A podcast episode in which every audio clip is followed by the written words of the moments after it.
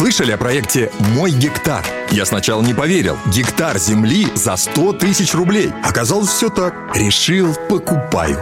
10 тысяч квадратных метров. Можно хоть дом строить, хоть усадьбу. Районы экологически чистые. Транспортная доступность круглогодичная. А теперь представьте, как такому подарку ваши родные обрадуются. Время жить на своей земле. Выбирай свой гектар на сайте мойгектар.ру. Гектар земли каждому россиянину.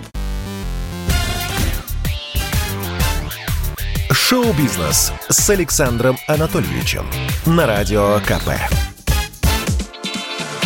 Это новости шоу-бизнеса на Радио КП. И я, Александр Анатольевич. Здравствуйте.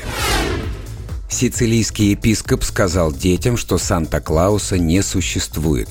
Родители возмутились. Западный Дед Мороз давно уже, если не олицетворение шоу-бизнеса, то точно его значимая часть. Так что этой новости самое место в нашей программе. Католический священник Антонио Стальяно во время религиозного фестиваля на Сицилии сказанул местным детишкам, что Санты не существует. Ну а чтобы добить подрастающее поколение, епископ добавил, что красный костюм новогоднего волшебника придуман для рекламы Кока-Колы – в итоге высказывание священника возмутило не только детвору, но и их родителей. Взрослые обвинили Падре во вторжении в семейные традиции и подавлении духа детей. Пришлось католической епархии извиняться за слово своего сотрудника. Причем сделали они это вполне в духе времени. На странице в Фейсбуке глава отдела коммуникаций епархии Алессандро Паулино написал – я выражаю сожаление по поводу заявления, которое разочаровало малышей. Намерения Сальяно были совсем другими. Церковь должна не разрушать детское воображение, но черпать из него позитивные примеры. Образ Санта-Клауса, по словам Паулино, может демонстрировать важность благотворительности и щедрости, но когда он излишне коммерциализируется, то теряет смысл. Продолжение «Секса в большом городе» стало лучшей премьерой за всю историю HBO Max.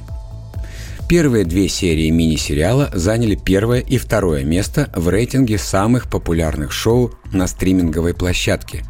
Мало того, зрители ринулись пересматривать и классические сезоны с Сарой Джессикой Паркер.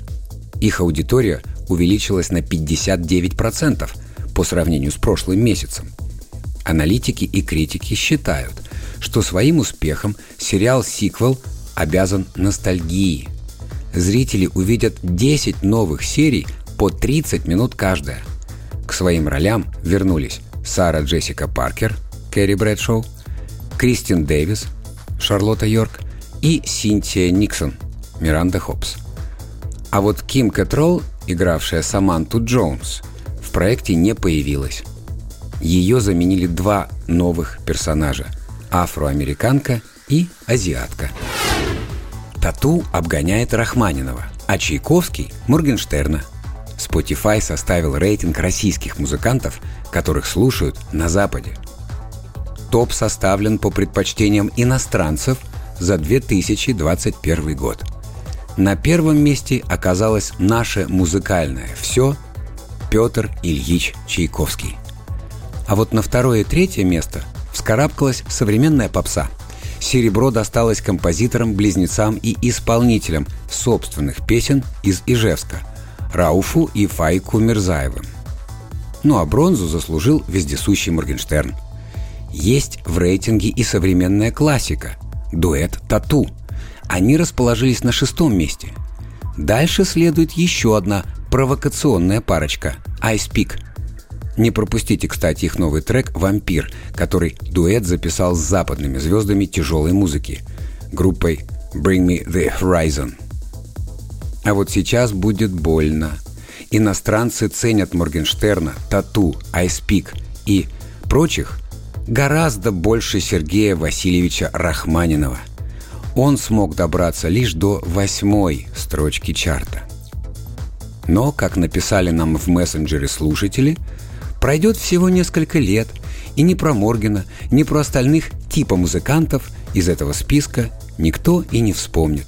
А Чайковский, Рахманинов, как и Прокофьев, Мусорский и Шостакович будут в памяти спустя и десятилетия, и столетия. Это был выпуск новостей из мира шоу-бизнеса на Радио КП. Меня зовут Александр Анатольевич. До встречи завтра. Пока. Шоу-бизнес с Александром Анатольевичем на Радио КП.